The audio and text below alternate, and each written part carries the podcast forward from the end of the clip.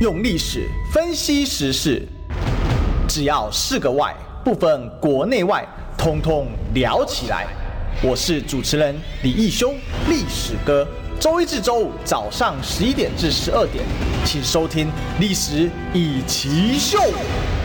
欢迎收听今天的《历史一起秀》，我是主持人历史哥李义修。我们今天继续来追寻历史，追求真相。我们今天来欢迎一位我们这个新登版的来宾啊，好，我们的退休刑警高仁和高警官。历史哥好，大家好。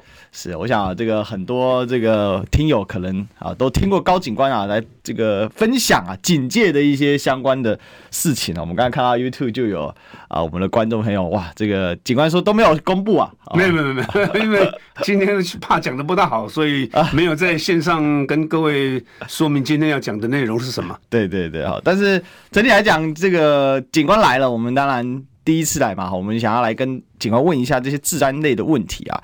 呃，最近台湾的治安，很多人说为什么那么坏？那警官你觉得治安最近坏吗？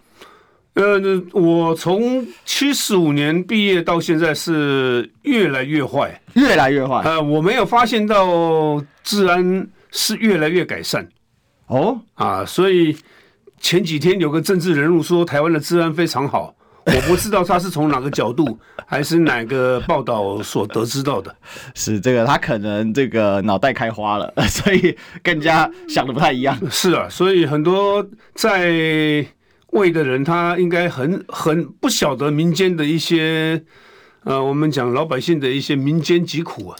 那、呃、听下属报告，所以得知到的消息很多，很是很不正确的。是，那。想要来请教警官，因为最近几个重大案件哦，是从您来诠释一下。一个其实是台版柬埔寨，从去年哦风风火火烧了很久，而且看起来有很多复制类型的案件，或者是同类型的案件，不止一个集团啊。您怎么看这个台版柬埔寨？因为当时呃受害者我也访问过，是、哦、其中一位就在桃园现场，他说他就是亲眼看着三个人死掉了，是哦，真的很恐怖。听完真的匪夷所思哦。然后受害者在现场讲到哈、哦，这个也。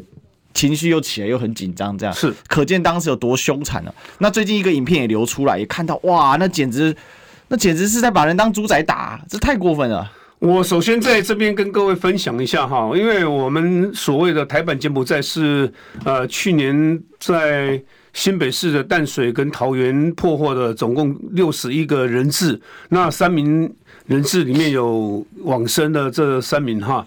那其实其他的总共这些呃救出五十八名，那这些人所有的被关制在这个呃他们自己承租的房子里面呢、啊，然后凌虐、手铐反铐，那进行殴打。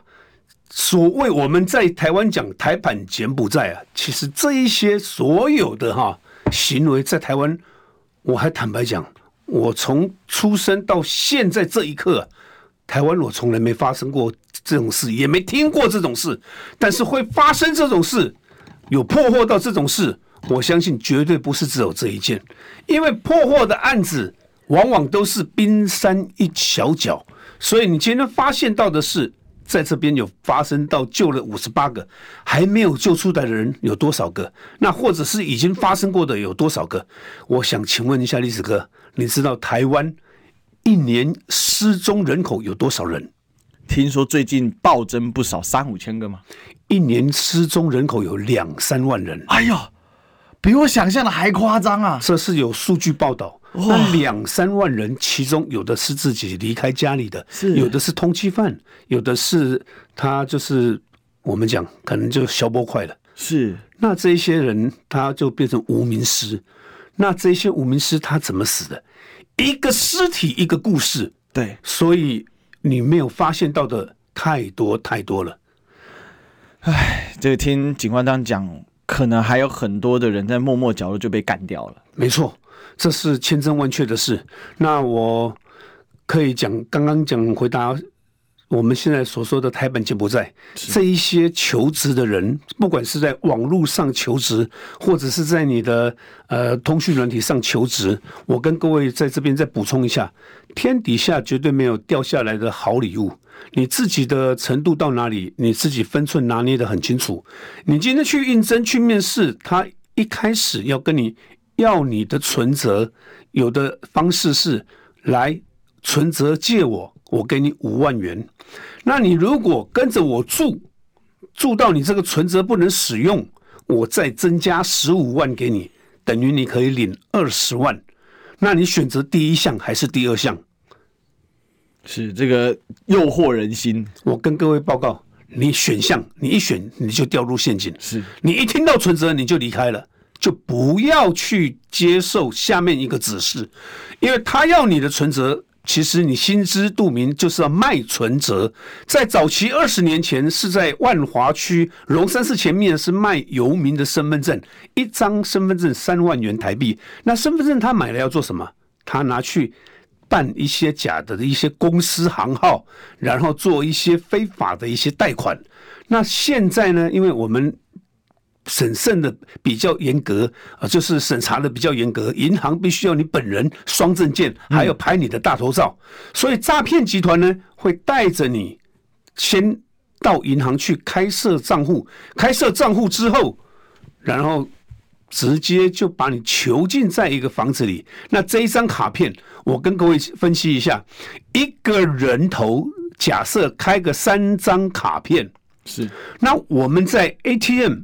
可以领钱，一张卡片一天额度最高十万元的话，他这一个人头一天就可以领三十万。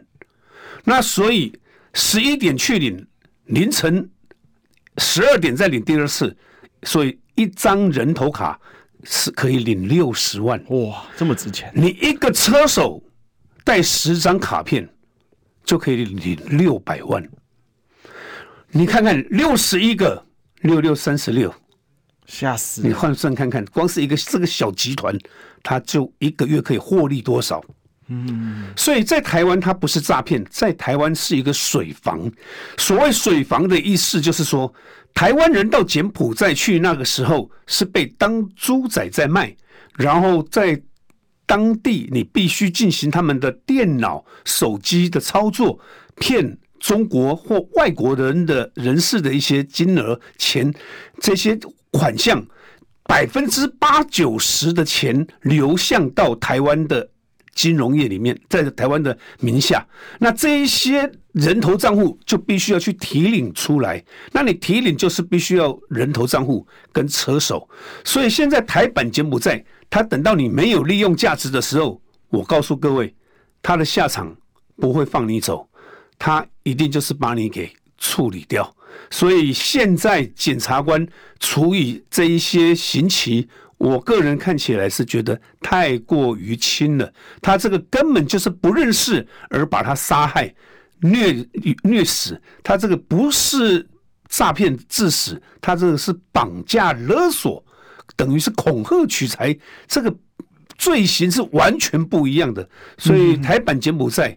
我我觉得这个是已经是一个进化版。最重要的是，这一些人根本就没有防备之心。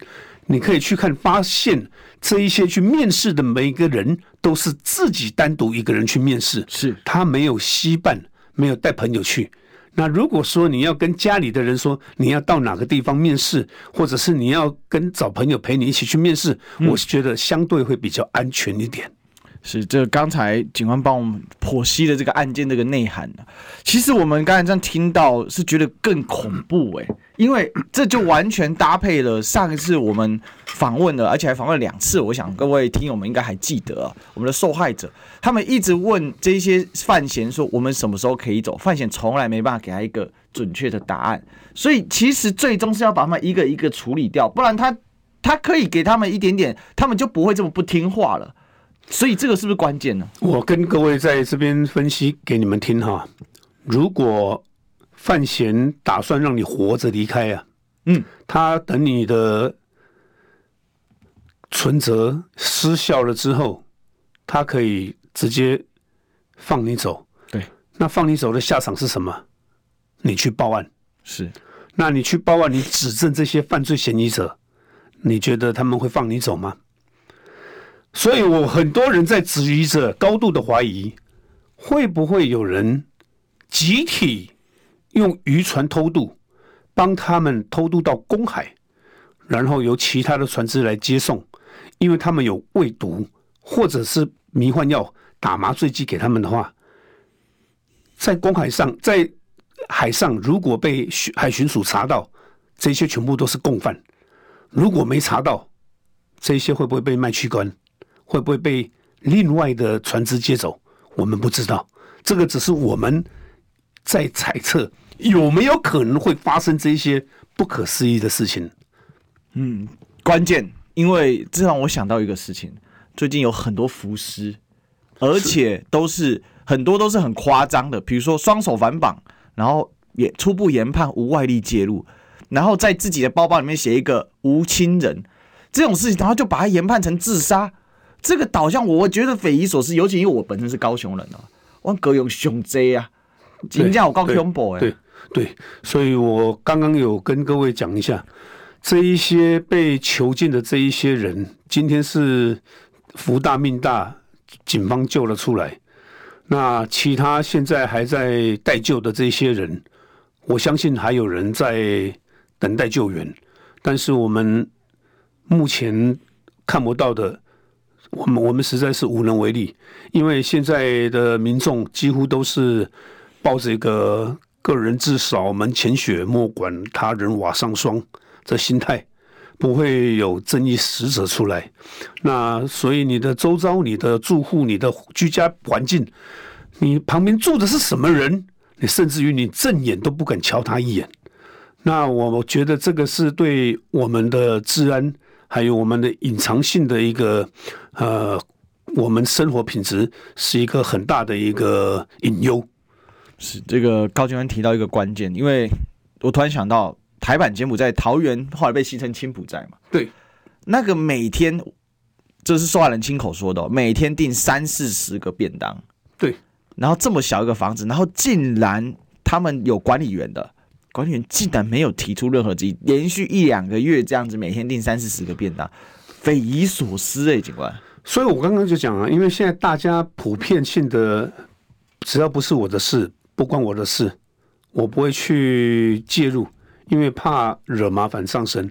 那再来就是一些警察的执行能力，因为警察在我那个年代是有管区户口查查，嗯，那现在是已经没有了。那我们管区户口查查是直接每一层每一户都要按门铃去查户口，我们要去签名盖章的。是，那现在已经取消了。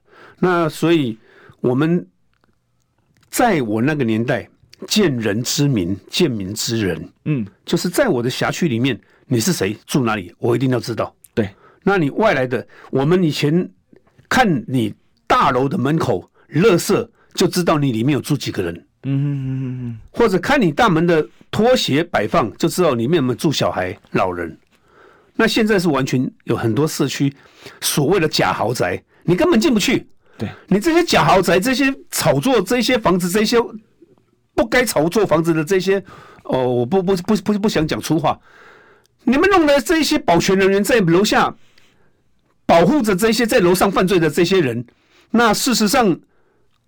难道你们就是一个保全公司领领钱，管着管着楼上在犯罪进行在犯罪？也许楼上有你的亲人，你不知道。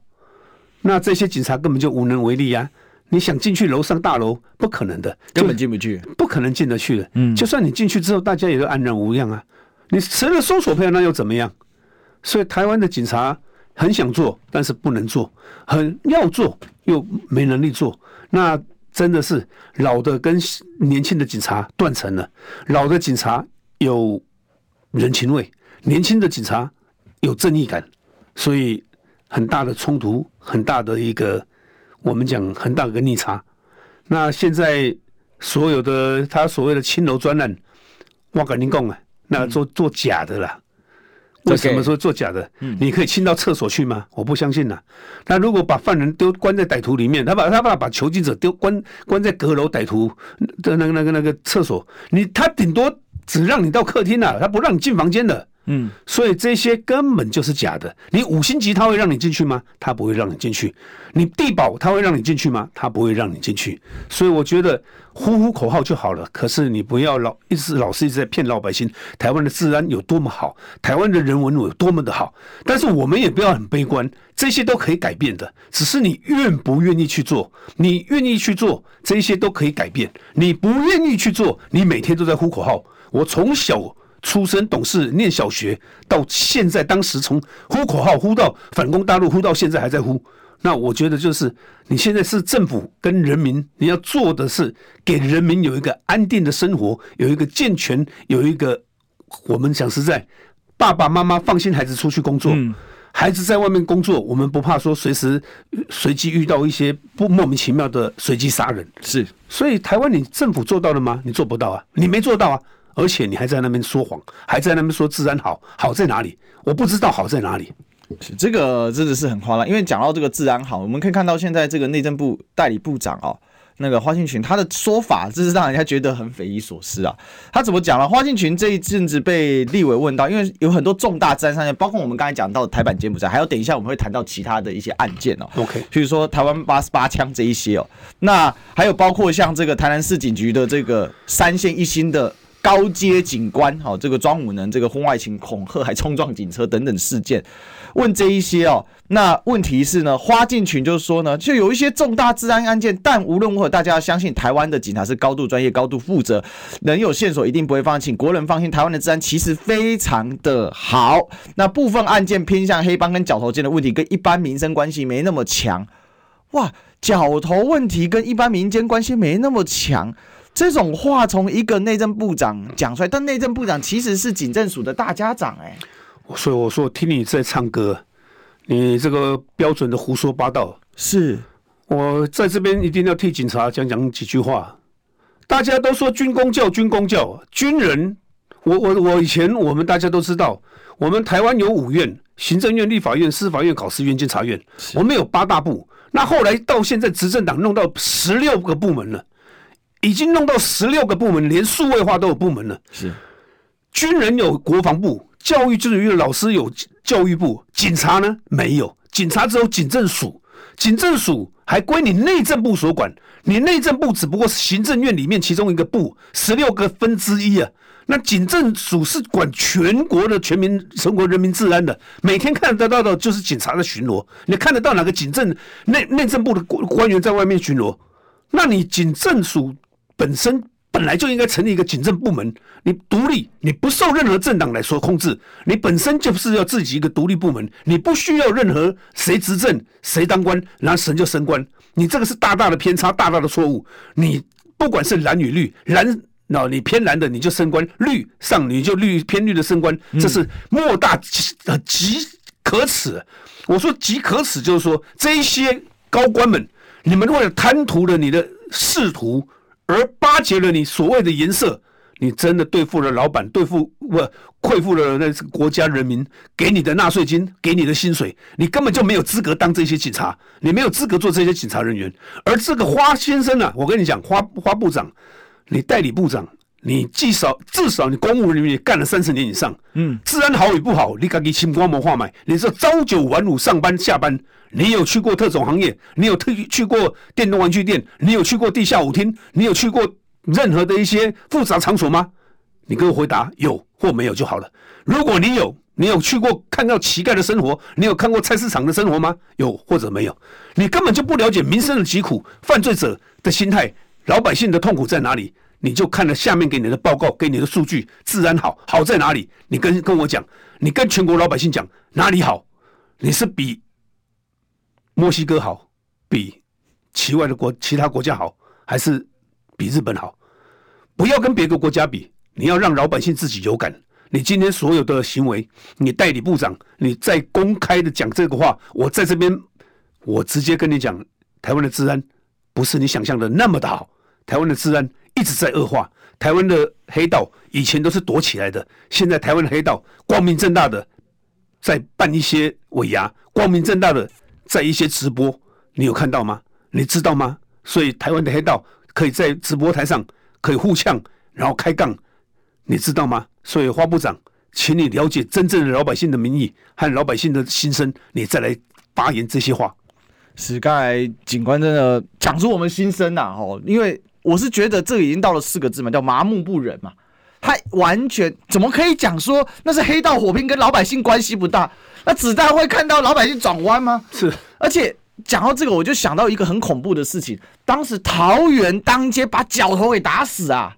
角头这个叫郭信一，他叫黑人家族，他本来身本身是从桃园的南门市场那边发迹的，是因为这个歹徒他其实他也才五十五岁。嗯，那这五十五岁，这个等于是比我小一点点，这个年纪差不多上下这个年纪，所以是我那个年代的一些角头出来的，几乎都是什么勒索菜市场、恐吓取财。是，那然后现在进而变成黑人家族的首领，开什么玩笑？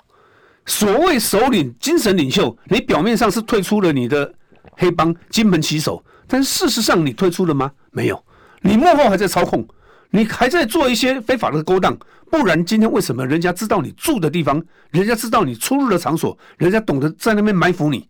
这个我们讲一般的杀人案件，以前分为三类：情、财、仇，现在多了一类叫随机杀人。随机杀人就是郑杰那个随机杀人。是，所以情我们暂时把它排除掉，随机杀人我们也把它排除掉。这个是。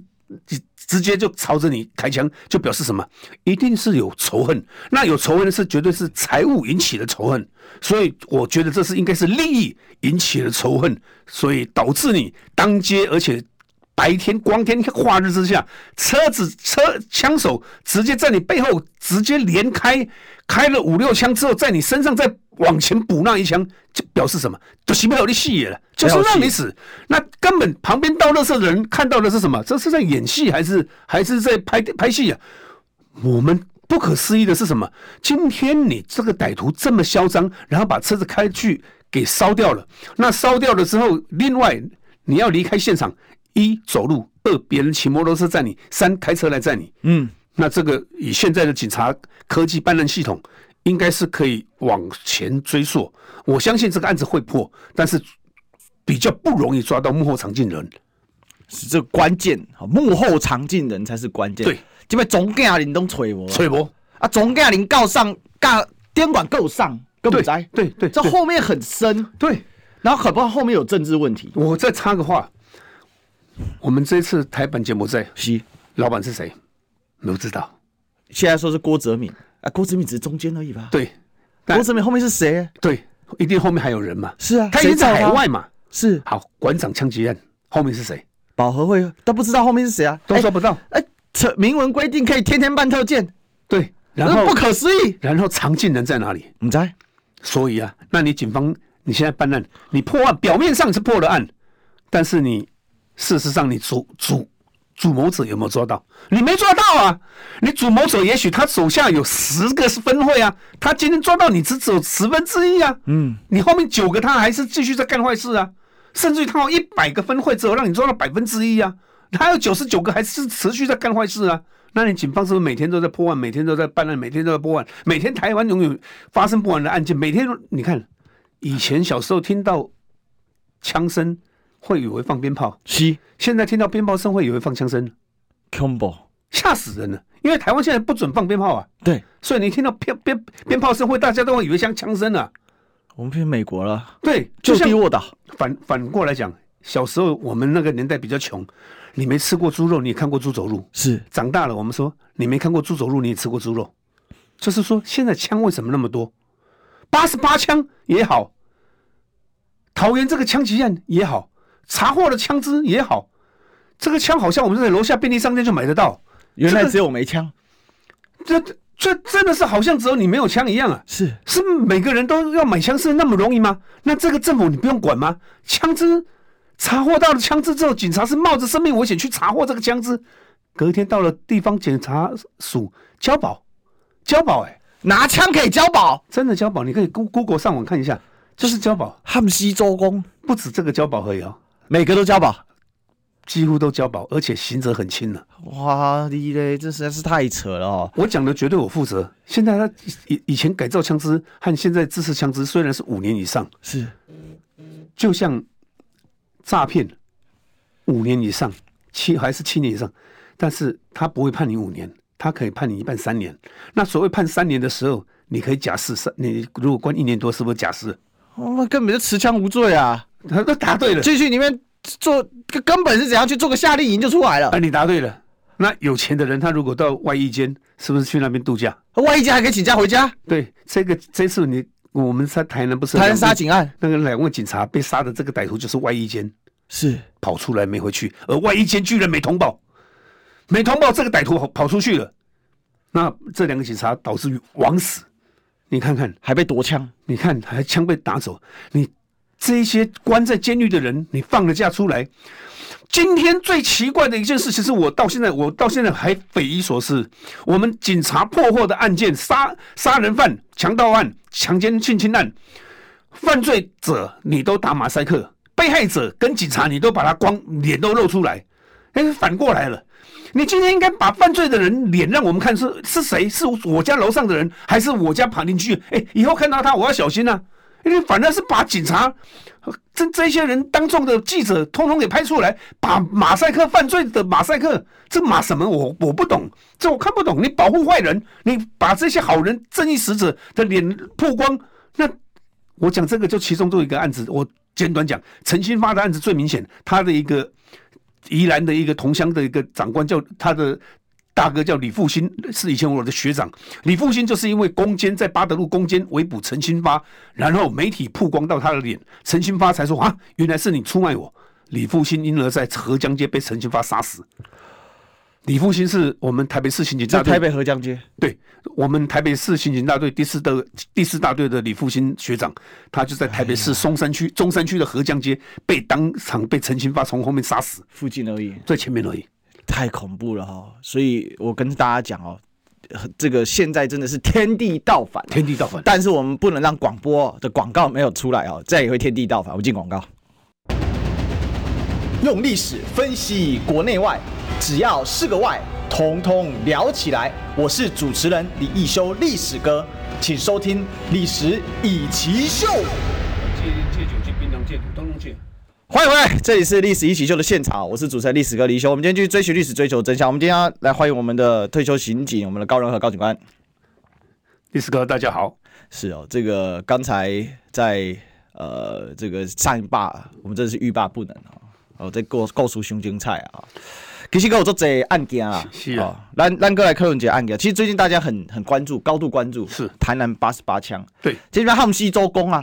和以前讲怕八枪吼，大概跟你话要死啊！今晚怕八十八枪啊！啊，个杀这个沙无，这真正是匪夷所思。你安怎看？我我说哈，这个台南八十八枪，而且是在选举选议长前发生的。对，那发生这个八十八枪啊，开了八十八枪的这个歹徒居然关系人当时当时就交保了。对，然后后面续查查不到，那查不到的原因是什么？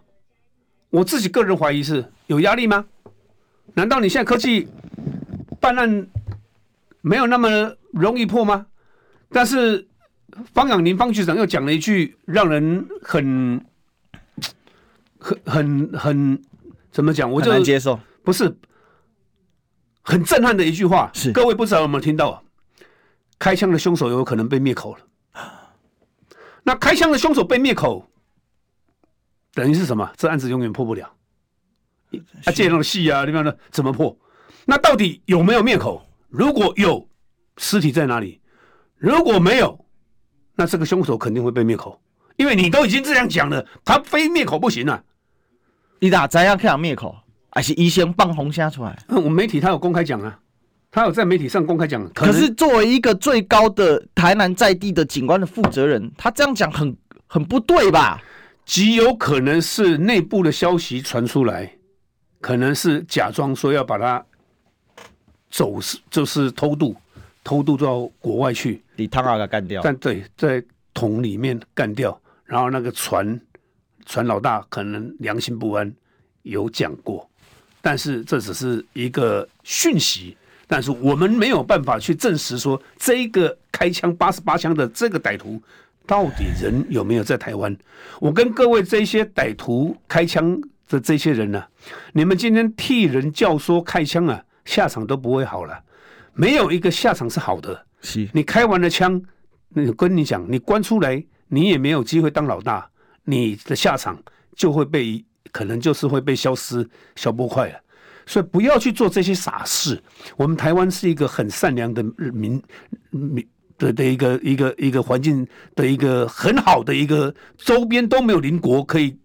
让我们有这种害怕恐慌的，像边境，不，比如说印度跟这个巴基斯坦，它都有边境的，我们没有的，我们就是一个独立的一个在海岛中间的。是，其实我们根本就不需要受外力的来影响你啊。那因为为什么你台湾自己内部那么多荒唐？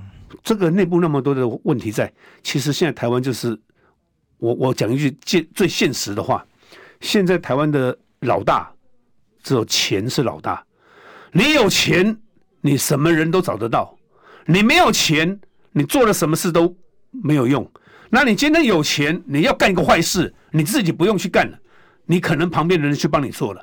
那这一些我们说所谓的德高望重的这一些，我们不管是公职人员还是这一些高官们呢、你们有没有跟黑道绑在一起？有没有跟黑道挂钩在一起？你们心知肚明呐、啊。那我们也不需要点名，你们也不需要对号入座。但是我跟你们说。你们自己在做的每一件事情，老天都在看呢。这简直是不可思议，因为竟然可以这么，等于说局长他还没办就放弃了哎。因为这个案子哈，太八十八枪有两个破绽。对，第一个破绽就是说他开了八十八枪，我们当然都知道说他绝对是警告意味，是他不会想要置人于死。你置人于死，那个就。不用到八十八枪了，可能八枪三枪就搞定，两三枪就搞定了，嗯，这就是警告意味。第二个，选举权，选举之前，甚甚至于还有议员被请上车，这是概念是什么？这我不懂。你议员被请上车的概概念是什么？这个我没有办法理解。那请去喝茶、喝咖啡、聊天，你们不同党哎，欸，你们一个是蓝，一个是绿哎，欸。那为什么这都都发生在台南？台南是一个文化之都诶，以前咱讲的一户里落三艋舺呢，是啊，而那是台南户呢，啊，你们是水准水平文化最高的地方诶，怎么会案子都发生在那边呢？我们讲以前台北治安最差，后来跑到台中去了，啊，台中治安最差，现在跑到台南来了，所以现在到台南当分局长的每个都下台啊，你看连续下下了三个了，八二年再见，对不对？所以台南人呐、啊，你人家也叫公啊，你的。都市计划建设的再怎么好，还嘛是让你赚到钱，不是让你赚到子孙呢？你起码这治安这问题，你无无解决，逐工让你开保时捷、开宾士，你也子孙不较好呢？你也是保持哈淳朴的环境、淳朴的文化，保持较好了。啊，咱家其实哦，不要跟黑道绑在一起。你跟黑道绑在一起哈，你漂白怎么漂都会有污点在了。我跟你讲，很多我一直常常讲，黑道已经很可怕了，白道看起来不可怕，但是黑道跟白道结合起来变成灰道，那个就是恐怖了。因为灰道就是黑道漂白，它不黑不白；白道染黑也是不黑不白，所以它是拥有双方的恶势力。那倒霉是什么？倒霉的就是这一些无辜的老百姓。所以灰道。哦，这个是可能是台湾现在主流的道哦。对，灰道，你可以看，只要是说啊，拍谁，我看他做过坏事，但是我今晚已经澄清悔改，啊，这个时候我重新再来，让我一个机会。那白道的是，比如说台南这次不是有个警察？是，哎，你莫名其妙，你现在已经干到那么大了，以前你还在台北市警察局刑警大队担任过队长哎，你怎么会去我外面爬妹妹那个都替妹妹处理代志，还跟人家勒索议员那个？掉入人家陷阱，你还在那边记者采访你，你还在那哭哭啼啼，你在哭什么？你年纪比我小没几岁了，你干嘛过来黑？你现在已经是讲实在的，警察不要有明日之星幻想啊，这个都是一个名而已啊。你就是要好好你的工作啊，功成身退啊。我们讲一世英雄万骨枯啊，你来今日呢贪这个女色，贪这个金钱。我讲真的啦，今日我准啊，判你判六罪啊，啊，你也是罪有应得啦。啊，我准判也是冤枉你哈，也还你一个公道了。做过分的哦，台南这个事情哦，来弄快啊。是，还有汉西周公啊。是啊，你阻挡警车，然后警车下来，我跟你讲，现在的警察啊，police，他前面都贴个警察，P O I C，他不可能哦，穿个黑衣人呐、啊，破你窗了、啊。那穿衣人黑穿黑衣人的，我跟你讲，他要破你窗，有枪还破你窗，直接朝枪把你开了，他还破你窗，他要破你窗，就是拿球棒队啊，那种才是打打砸你车啊，有枪都要和你死啊！你过来那边讲这警察是黑衣人，所以你是不是马上被新竹局局长杨哲昌当当场打脸？这些都是有证据、有密录器的。你已经当到一个这么大的阶级的人，你怎么会做说出这些比一线一星还不如的话呢？所以可以看得出来是做大嘛，做大嘛。我们在讲吼，黑的是白道变黑道，啊，白道跟黑道差不多变灰道，啊，灰到让你产生在灰模糊之中哦，你分不清了，你是谁？有时候你会断片，你是流氓还是警察？那有时候你在当流氓的时候，你现在跑到议会去，跑到当民意代表，你到底是流氓，你还是警察？你到了，你当了这些立法委员，当了民意代表之后，你后面的小弟，你还有没有带？还有没有来往？还是完全一刀切割？你敢讲出来吗？我跟你讲，凡走过必留痕迹。你只要今天亏得起天，亏得起地，你不管你的过去，英雄不怕出身低，就是怕你现在还在说谎。你今天做的事情，大家都知道，只是愿意出面指责你的人，会不会被你消灭？但是我跟你说，咱台湾是一个就显两个国家，很容易淡忘。今天发生的事情，就像警察今天公祭，明天就忘记。是我们宁可像我，我的孩子也在当警察，我的爸爸也在当警察，我就跟我孩子讲。如果歹徒只要有高度的怀疑他持有枪械，你无论如何，你宁可打死他，你去关我还看得到你。如果你不打死他，等于是我要跟你上枪。所以我跟我的孩子讲，你要保护好你自己，才有能力去保护好你其他的一些老百姓。你一定不能去跟一些为非作歹的黑道混在一起。我只希望我的孩子这么做。是这个警官真的是语重心长啊！哦、是看到这一些光怪陆离、荒诞性，但这背后可能有制度性的因素啊。哦，那有什么样制度性的因素？我们广告回来继续啊。用历史分析国内外，只要是个“外”，统统聊起来。我是主持人李一修，历史哥，请收听《历史易起 SHOW》。欢迎回来，这里是《历史易起 SHOW》的现场，我是主持人历史和李一修。我们今天先继续来追寻历史，追求真相。我们来欢迎我们今天的退休刑警呢，我们高人和高警官。哎，历史哥好，大家好。是刚才其实我们听到了这些案件的内幕，其实讲不完了哈，但是。我们来讲一个系统性的问题啊，就是治安会坏，然后治安会坏。刚才警察不够怕扁吗？不啊，警察买出生入死啊，恁台南西能来个不搞吗？啊，外役间杀死人，那这个是系统性问题嘛？是，所以我们来请教一下高警官啊，是，您怎么看现在台湾警察办案问题系统性问题最大问题在哪里？还有这整个到底败坏在哪里？台湾的警察其实他整个系统伦理大出问题了，因为以前叫台湾警察学校。后来改制叫台湾警察专科学校，是。那另外也有分一个叫警察大学，对，以前叫警官学校。那有这两个系统，一个是大学部，一个是专科部。那专科部出来就是毕业出来就是基层警察，嗯，那基层警察就是在我们现在看得到外面的交通队啊，还有派出所的这些执勤员警啊，那这些都是专科学校出来的。那这些警官学校出来的警大警大出来的，他就是直接出来就是当巡官啊，可能他就是直接当当起干部了。那然。开始，你就像我们古时候讲了，乌龟过门槛了，一翻两瞪眼了。你跟对人，好，你给你带掉人吼，你这家吼，靠靠背个，慢慢爬，你都爬得上来。嗯，你跟错人了，他一倒，你一翻，你翻不了身了，你永远就是被冰到冰箱冷冻库里面了。是，所以警察很多很有能力、很有才干的人呐，我讲的意思就是形容现在的男女绿啊。嗯嗯，你们左右的警察太过了离谱了。今天内政部归你行政院所管，你行政院归你总统所所颁布，你总统是蓝与绿，你心知肚明。我讲前一任的一个署长，我们讲马马马先生的时候，那个署长叫王卓军了。嗯，马先生一下来之后，王卓君跟着马上就辞职了，他提早辞职了，他没有借龄哦，嗯，他是提早哦，他知道没好日子混。对，所以蔡蔡。蔡小姐、蔡总统起来之后，跟着一跑一群人。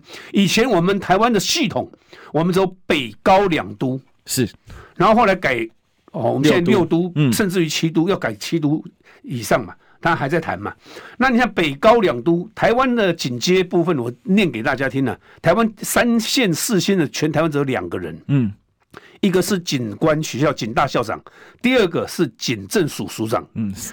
那三线三线的就是台北市跟高雄市，还有那警政署副署长三位，三位，还有主任秘书，我们不不就三位，总共五位，我们手指头五个手指头伸得出来了。嗯嗯嗯，还有还有一个警察学校校长，嗯，好，能给秀称的出出来了。那现在三线三线的，光是六都就六个了，是，还有警察学校的，嗯，还有现在在警政署副署长，还有警警监的一警监一一一阶的，到到十外个了，等于是什么？军方的将军快要比士兵还多啊！是你将现在以前我们是当兵的时候，我们一个二兵看到一个少校，哇，不得了啊，吓得要死啊！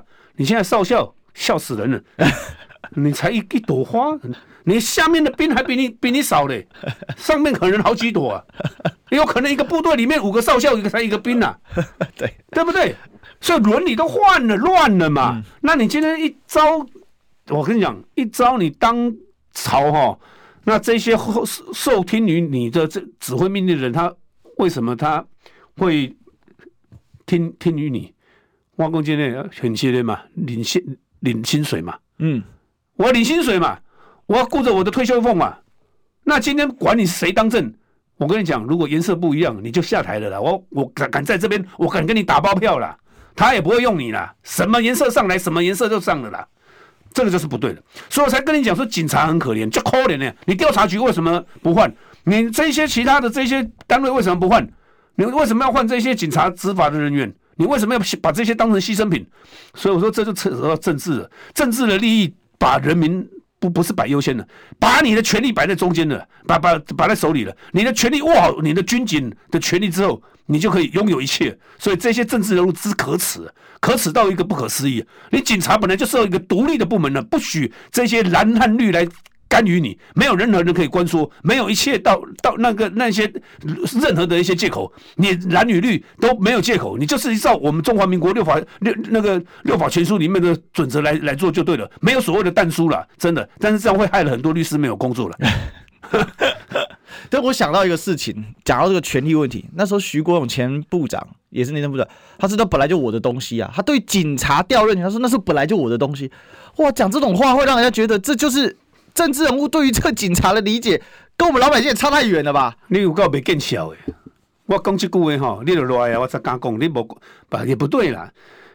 你有一点哈，呃，厚颜厚颜无耻，无耻。嗯，什么都是你的东西。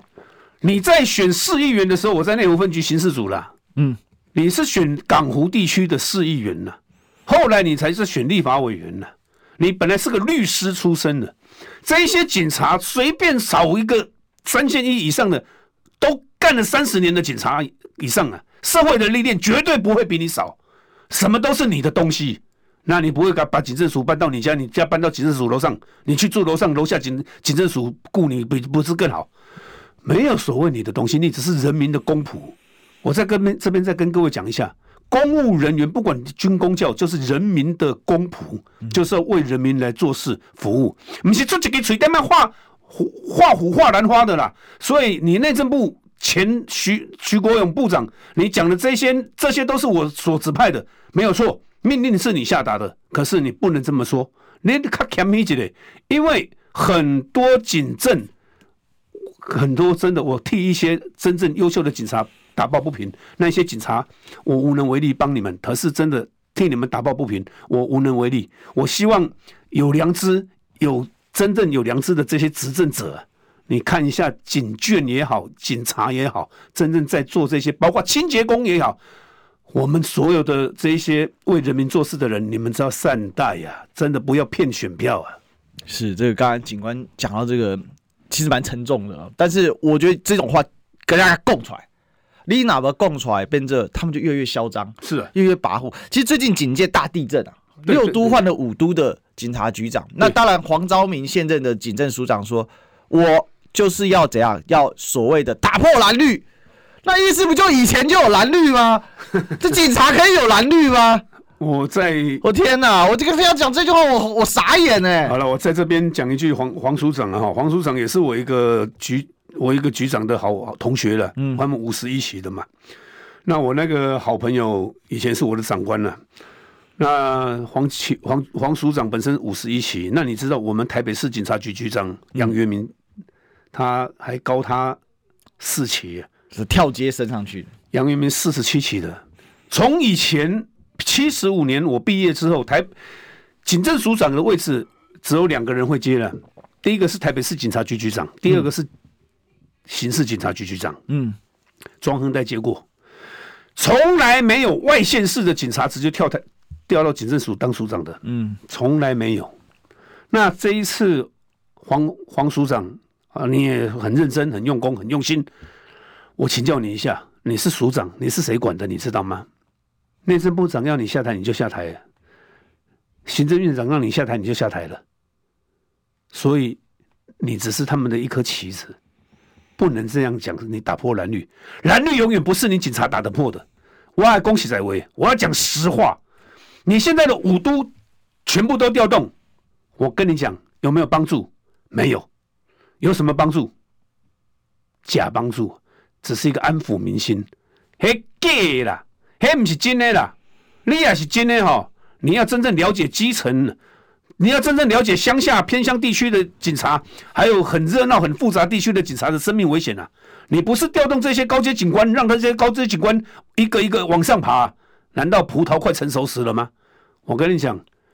不是你说了算，你们还是一样。我刚刚讲了一句话，公仆，你们就是为人民要服务，没有 people，不要蓝绿，什么打破蓝绿，你说得到，你如果做得到，我的背让你当椅子来坐。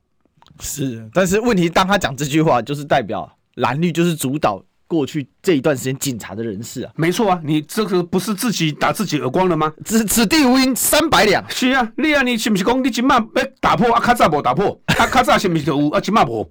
今麦这开这个这一次才开始没有，那以前是有啊。那你不莫名其妙，这些都不用讲的。嗯，调动就点点的调动，要伦理。我不相信，就像我们的历史哥，难道你可以把台长说 “you get you come”？不可能，不可能。No calling，你上面要有老大，你要听老大的。难道你署长说发表就发表吗？我相信你应该有跟内政部长商讨过，我也相信你应该有跟行政院长等商讨过了，不是你说了算的。那我相信这些。有升官的也好，没升官的也罢，你们要对我们人民一样，真正的用内心发自于内心来服务人民、服务百姓。我们要用我们一颗真诚热忱的心来为人民来服务。其实这里面的关键就是在这里，因为这个调动，如果它背后有政治意涵，按我讲解他背，我来请请教起来，阿姆破 LP 个 K 啊。你有没有听过一个小道消息啊？是听说。有人的父亲呢，有一个知名人士的父亲往生了，嗯，有一些三线一星以上的在那边帮忙服务啊，好，当然希望这个是假的啦，但是如果是真的的话，那这些警察，我觉得你就太没格调了。你今天已经达到了两线四、三线一、三线二了，你会为了一个老百姓。或者是为了一个不该去做的事，在那边做了不该做的事，这个天知地知你知啊，那老百姓不是不知，只是老百姓不想揭发你们。那我在这边还是很沉痛的讲，警察要有自己的格调，你自己不行，你就自己退休吧。那你可以的话，你就不断的要进修，你一定要进修自己，让你自己的各方面的学识。那新进的同同仁也是一样，你要对长辈前辈们要学习，虚心受教；对人民要虚心态度接受的人民，对人民要我们讲真的，不要台湾的人民不要机器人，要有一个温馨的警察，也要有一个严厉的警察。那套一句佛家说的，你遇到坏人，你就是怒目金刚相。你遇到一个善良的人，你就是大慈大悲相。我们就是要有一个和乐的环境，和乐的社会。是我们今天很感谢我们高警官跟我们的分享啊。那时间过得很快，我想大家听得不过瘾，我们再来约警官再跟大家分享。明天见，拜拜，再见。